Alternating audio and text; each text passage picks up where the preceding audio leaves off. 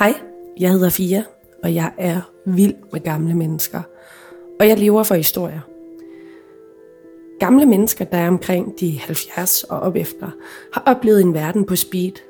De har blandt andet oplevet 2. verdenskrig, efterkrigstiden, hippiebevægelsen og digitaliseringen. Om lidt er de her ikke længere, og deres historier vil forsvinde med dem. Med deres familier og med mennesker, de har mødt på deres vej. Men deres historier fortjener at blive delt med mange flere. Vi kan nemlig lære en masse af dem. I den brede befolkning har vi en masse fordomme om plejehjem. Og nogle af dem passer måske, men plejehjem er meget mere end vores fordomme. På et plejehjem gemmer der sig et hav af historier fra mange forskellige personligheder. Jeg tror ikke på nogen Gud eller på et liv efter døden, men jeg tror på, at vi som mennesker lever videre gennem vores fortællinger. Derfor er det vigtigt, at vi som mennesker husker at fortælle vores historier, og samtidig også husker at lytte, når en historie bliver fortalt. Der er som sagt rigtig meget, vi kan lære. I dette afsnit skal du høre Karens historie. Jeg hedder Karen Stålbroen. Min alder er 69 år. Jeg bor på Kong Georgsvej nummer 3, 2000 Frederiksberg. Karen sidder i sin stol i hendes lejlighed på Betania Hun er blevet skænket en varm kop te og har besluttet at fortælle mig om hendes optur og nedtur gennem de 69 år, hun har levet. Jeg sidder over for Karen, der med en varme og bestemthed i hendes øjne starter fortællingen om hendes ungdom i 60'erne. Jeg øh, er jo teenager i 60'erne. Øh, og da jeg er 14, 14 år, der var jeg jo inde og se Beatles. Der var Beatles jo herovre. Og bagefter så opdagede jeg ude på bakken, der var pigtrådsmusik derude et sted. Øh, det var det, vi hørte dengang. Det var pigtrådsmusik, hvis det ikke var pop du hørte det, eller de gode gamle danske sange, eller så, så hørte vi pigtråd. Pigtrådsmusik og ungdomskultur var to sider af samme sag i midten af 1960'erne. Teenageværelser genlød af vinylsingleplader med engelske bands og deres musik, og mange unge indrettede øvelokaler i familiens kælder eller garage. Der skulle dog mange sparepenge til, hvis man skulle stykke et rigtigt pigtrådsorkester sammen og derfor måtte de fleste nøjes med europæiske efterligninger af de eftertragtede amerikanske mærker som Fender og Gibson. Det betød, at firmaer som for eksempel Høfner i Tyskland og, deres ven, og det svenske Hagstrøm kunne leve højt på at sælge elgitarer og elbasser, der mindede om den ægte vare. De musikalske forbilleder var først Cliff Richard and the Shadows, senere The Beatles, The Rolling Stones og andre engelske grupper. Idolernes plader blev spillet igen og igen, og man aflyttede musikken og teksterne, øvede sig på de mest populære numre og drømte om at optræde for et rigtigt publikum. Da pigtrådsmusikken var på sit højeste i midten af 60'erne, var levende musik en efterspurgt vare i ungdomsskoler og klubber og drømmen om at blive stjerne for en aften var inden for rækkevidde. Ihærdigheden blandt de unge pigtrådsmusikere var stor, og engagementet smittede. Både i provinsen og i København blev de lokale orkestre samlingspunkt for unge, som søgte social samvær i den, i den her nye og livsbekræftende musik, som blev spillet af deres egne. De fleste danske pigtrådsorkestre var amatørgrupper med en lokal forankring.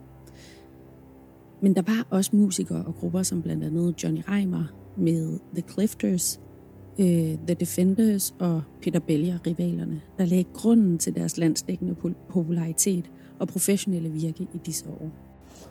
Og der øh, sad jeg hver aften og kom så i snak med en sød fyr, som spillede i et band, der hed Le Rival. Og det var så rivalerne, blev det, det er oversat til rivalerne, ikke? Det har jeg nok hørt før, de der rivalerne, ikke?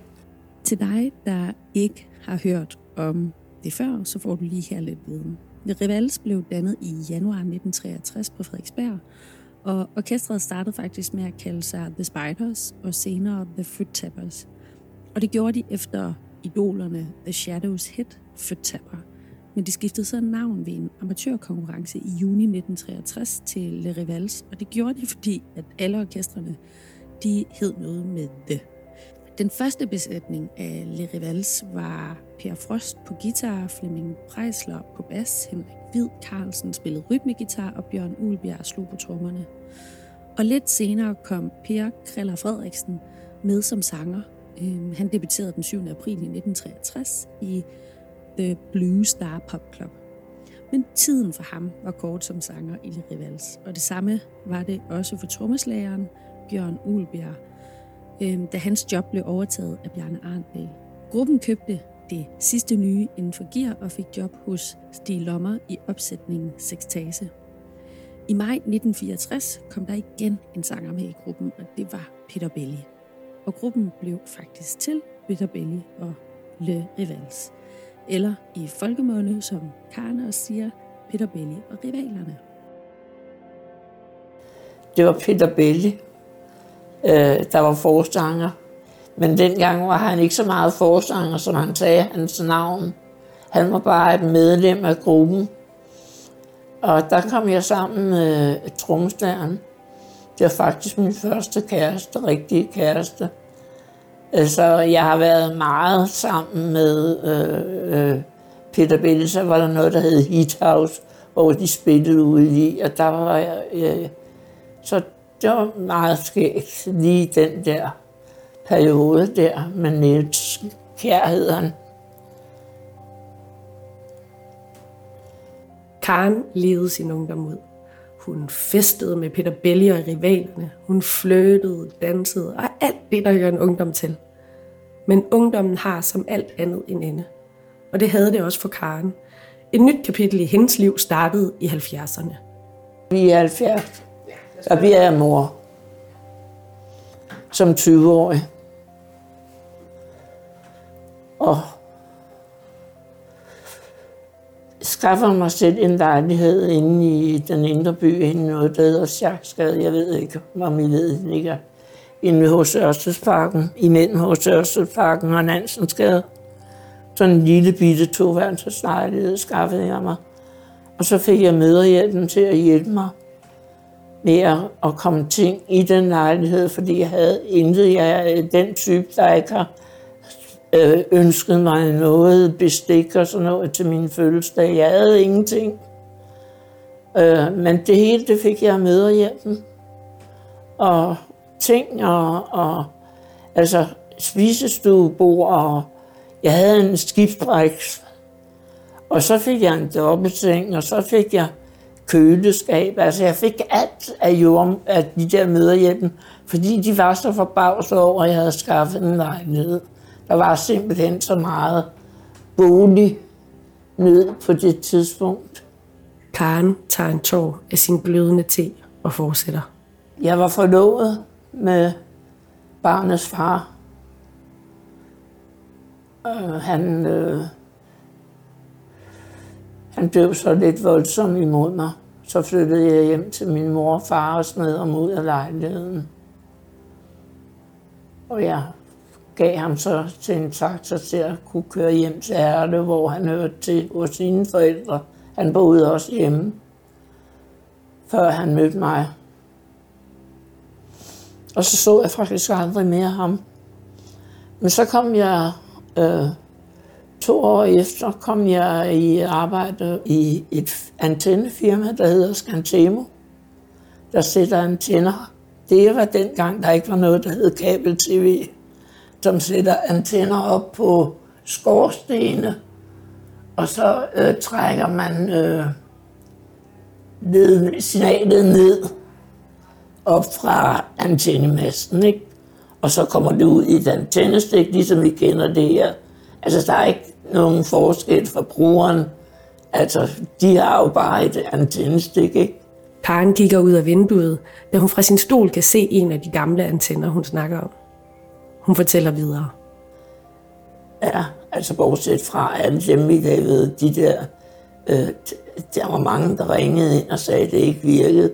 Så, så spurgte vi dem, om de havde sat strøm til, så virkede, så virkede det altså. ja, men øh, der mødte jeg så min eksmand.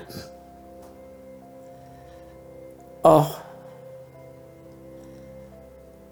det var, det var et dejligt forhold. Det var ikke, det varede i syv år. Det er måske ikke ret meget.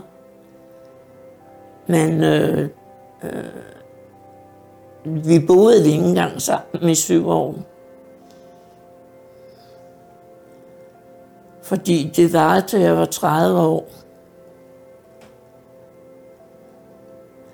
Vi øh, øh, skulle have en ny lejlighed, fordi der var rotter i mellemgangen derinde, når jeg skulle ind og, og tømme min skraldespand derinde i Sjaksgade. Så jeg ville gerne have en ny lejlighed. Så så var vi skrevet op til ham, vi lavede antenner for, der, der havde nogle ejendomme, hvor han lejede ud. Så flyttede vi her på Frederiksberg, men der skulle vi giftes for at, at, at komme ind i lejligheden. Så derfor blev jeg gift, for jeg havde faktisk slet ikke lyst til at blive gift.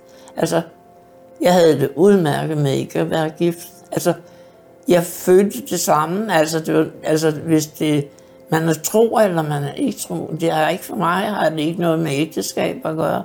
Altså, der vil jeg nok sige som dig, måske mere min partner ville jeg være helt øh, accepteret, men vi skulle altså giftes. Som jeg tidligere har fortalt, skulle man være gift for at bo sammen. Der var stor boligmangel i byerne i Danmark i 50'erne, som der i øvrigt også var i andre store dele af Europa. Afslutningen på 2. verdenskrig bragte store børneflokke med sig, og familierne søgte desuden ind til byerne på grund af mekaniseringen af landbruget. Så der var brug for arbejdskraft i byerne, men der var ikke boliger til alle. Og øh, det betød så, at man skulle være gift eller vente et barn for at få anvist en bolig i København eller i de øvrige større byer. Men vi har ikke snakket så meget om ægteskabet. Og det er noget, som undrede Karen og mig meget, og noget, som vi også snakkede om. Fordi, hvad er ægteskabet egentlig for en størrelse? Og det har jeg slået op i den danske ordbog, som skriver noget om ægteskabets kulturhistorie. Og det er altså lidt langt, men jeg synes, det er meget spændende, så derfor har jeg valgt at tage det med.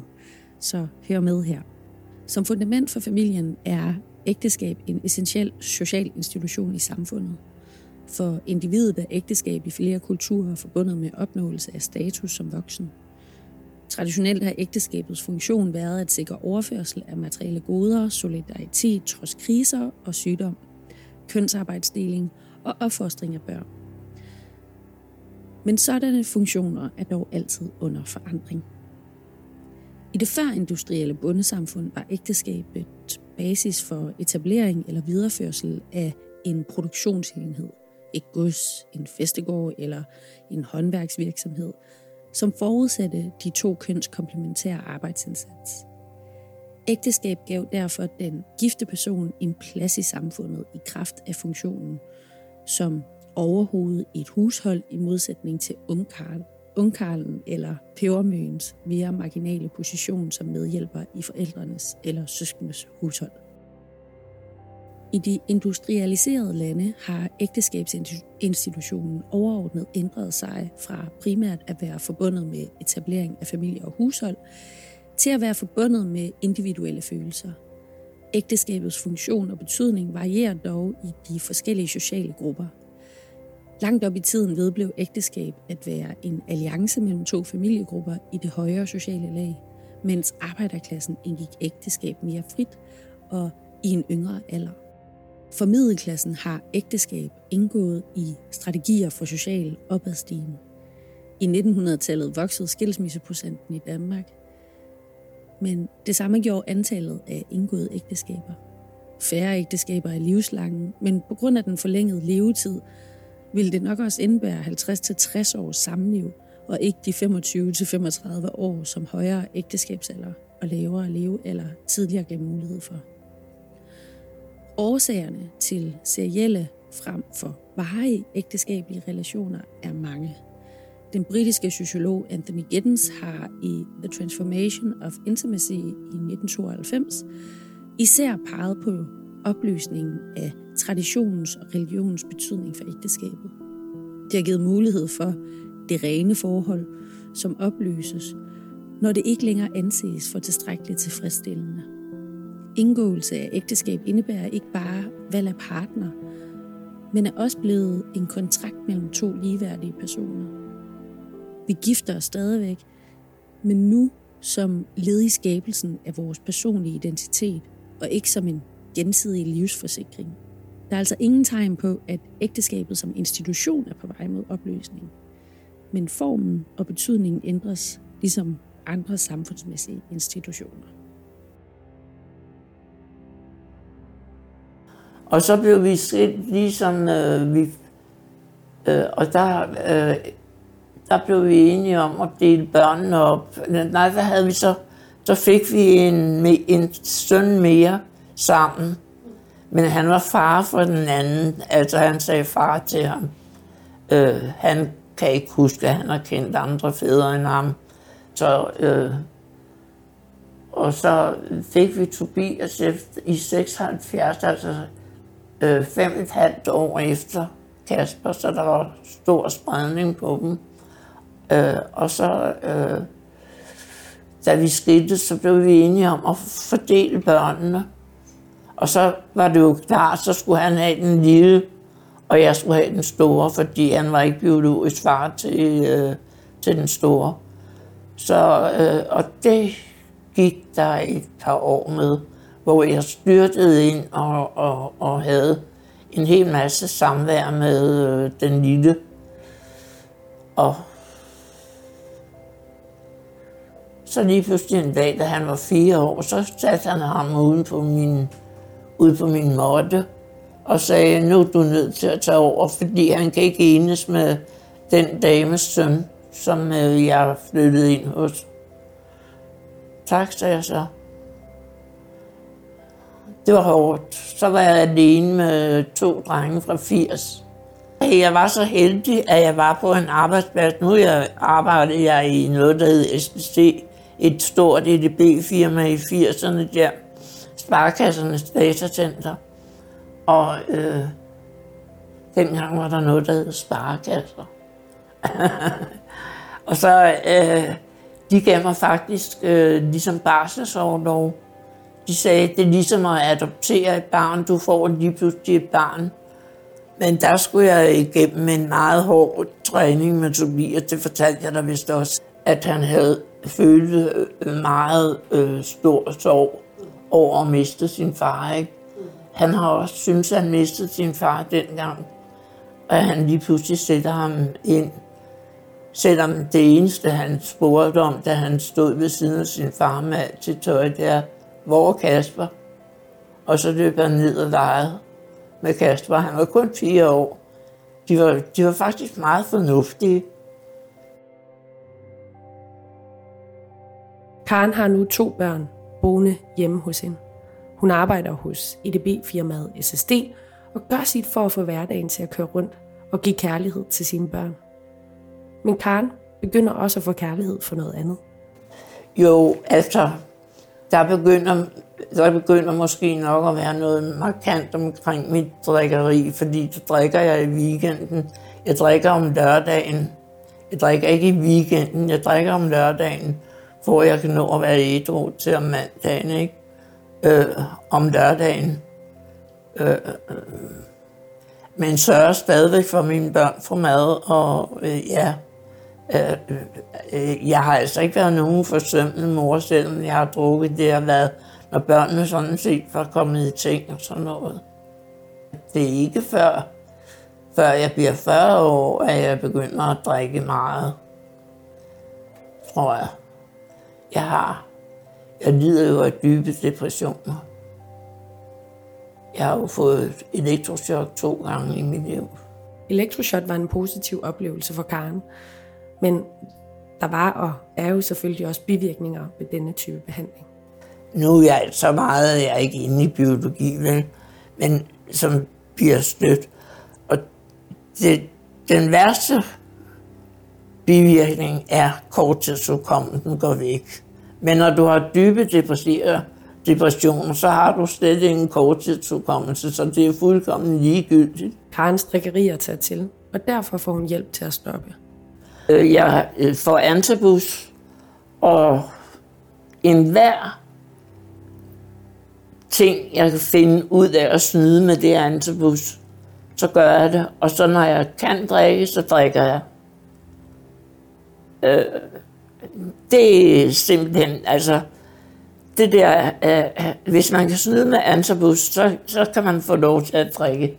Det er fuldkommen åndssvagt, for jeg tager det frivilligt, ikke? Jeg øh, ligger langtidsindlagt på øh, Frederiksberg Hospital øh, med en depression, en af de depressioner, hvor jeg startede med at få elektrochok, og så kommer jeg over, det var på den lukkede afdeling, jeg lå der, og så kommer jeg over på en åben afdeling, på en langtidsafdeling, sådan var det. Og så siger, siger psykiateren, efter der er gået en 3-4 måneder eller sådan noget lignende, hvad skal vi finde ud af med dig? Øh, så jeg tror gerne, jeg vil tale med dine to sønner, og så, øh, øh, øh, så prøver vi at finde ud af, om vi kan finde ud af noget. Og så fandt vi ud af, at Blå Kors har et kontor her i København. Og så efter at have hørt min historie, så sagde hun, jeg har et sted, der er godt til dig.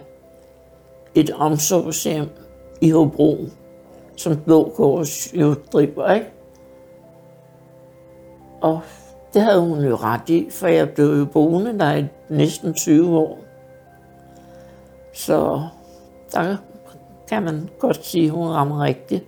Karen boede på Blå Korshjemmet i Hobro i Nordjylland. Det er et socialpædagogisk botilbud, som hører under Blå Kors Danmark. Det vil sige, at hjemmet bygger på det kristne liv og menneskesyn. Og i praksis der betyder det, at de gerne vil se alle mennesker, der kommer, som helt unikke mennesker. Karen boede på Blå Korshjemmet i næsten 20 år. Og for kort tid siden kom hun tilbage til København, hvor hun blev indlogeret på Betaniahjemmet.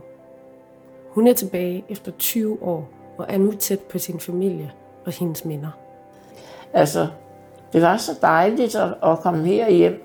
Nu har jeg siddet derovre, og jeg var meget små, korte ophold på hospitalet med lungebetændelse og sådan noget. Ikke? Og jeg følte mig så alene i verden. Jeg har aldrig haft så meget besøg. Altså, Tobias kom over fra Rønne af, og Kasper kom ud fra øh, Amager af, og min søster, hun har købt møbler til mig her og sådan noget, ikke? Da der på et plejehjem bor mange gamle mennesker, oplever man oftere end andre steder, at mennesker forlader vores verden. Jeg spurgte Karen, om hun var bange for døden, eller hvad hendes forhold egentlig var til døden. Jeg er selv meget nysgerrig på døden, og vil gerne, at vi snakker mere om det. Jeg føler, at vi mennesker er så bange for at snakke om den der død. Men med Karen, der kan man altså snakke om alt. Derovre, hvor jeg kommer fra i Hobro, der øh, øh, anbefal, eller de ville være meget glade for, hvis man ville skrive sin sidste vilje. Og bare tale om det nu, det giver mig nogle øh, problemer. Men øh, jeg fik gjort det. Og jeg var faktisk ret glad over, at jeg fik gjort det. Og jeg fik talt med mine sønner om det. Så vi sad ude hos min ældste søn og drak postevand en aften, hvor vi havde grillet. Og vi har aldrig grint så meget, som er min sidste vilje. Det var ligesom, det var en forløsning for os alle sammen.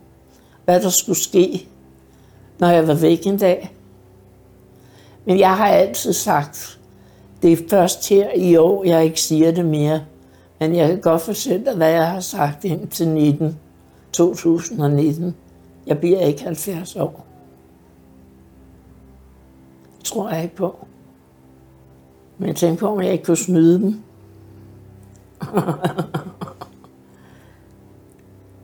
Blå Kors er en kristen organis- øh, ja, organisation, øh, som, øh, som har sat sit præg på mig.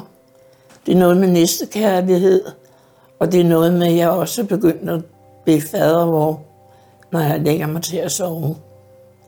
Så en lille smule tror jeg på noget.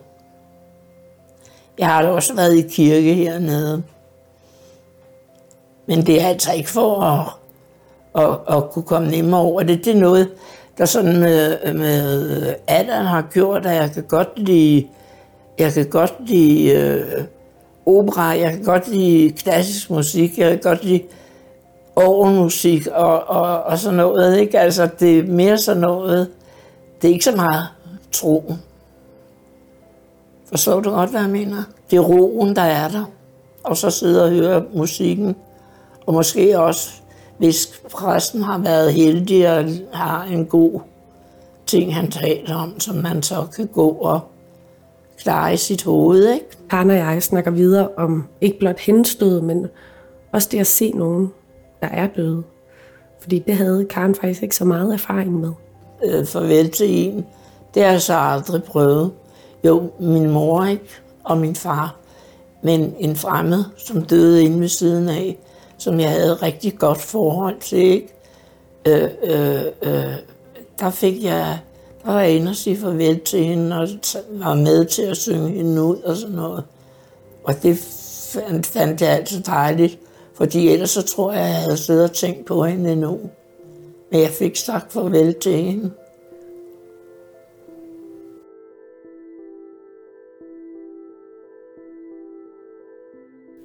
Det var Karen. Karen, der blev alenemor over to omgange, der boede på Blå Korshjemmet i Hobro i næsten 20 år, og nu er tilbage i København, hvor hun kan nyde besøg af hendes søster, sine sønner og deres børn. Betaniahjemmet ejes og drives af Metodistkirken i Danmark. Metodistkirken er en frikirke, og det er nok den frikirke, der ligner folkekirken mest. Den glæde, der ligger i det kristne budskab, er Betaniahjemmets varemærke. Betania-hjemmet kendetegnes derfor ved at være et sted, hvor at man kommer hinanden ved. Man følger med i hinandens glæder og i hinandens sorger. Betania-hjemmet er et aktivt hus, hvor der holdes mange fester, og man kommer på sommerferie, man laver gymnastik, går i Tivoli og teater. Så kort sagt, så leves livet der. Jeg vil anbefale dig at deltage i Betaniahjemmets aktiviteter, eller blot kom forbi til en snak, fordi det er virkelig et fantastisk sted. Tak fordi du lyttede med.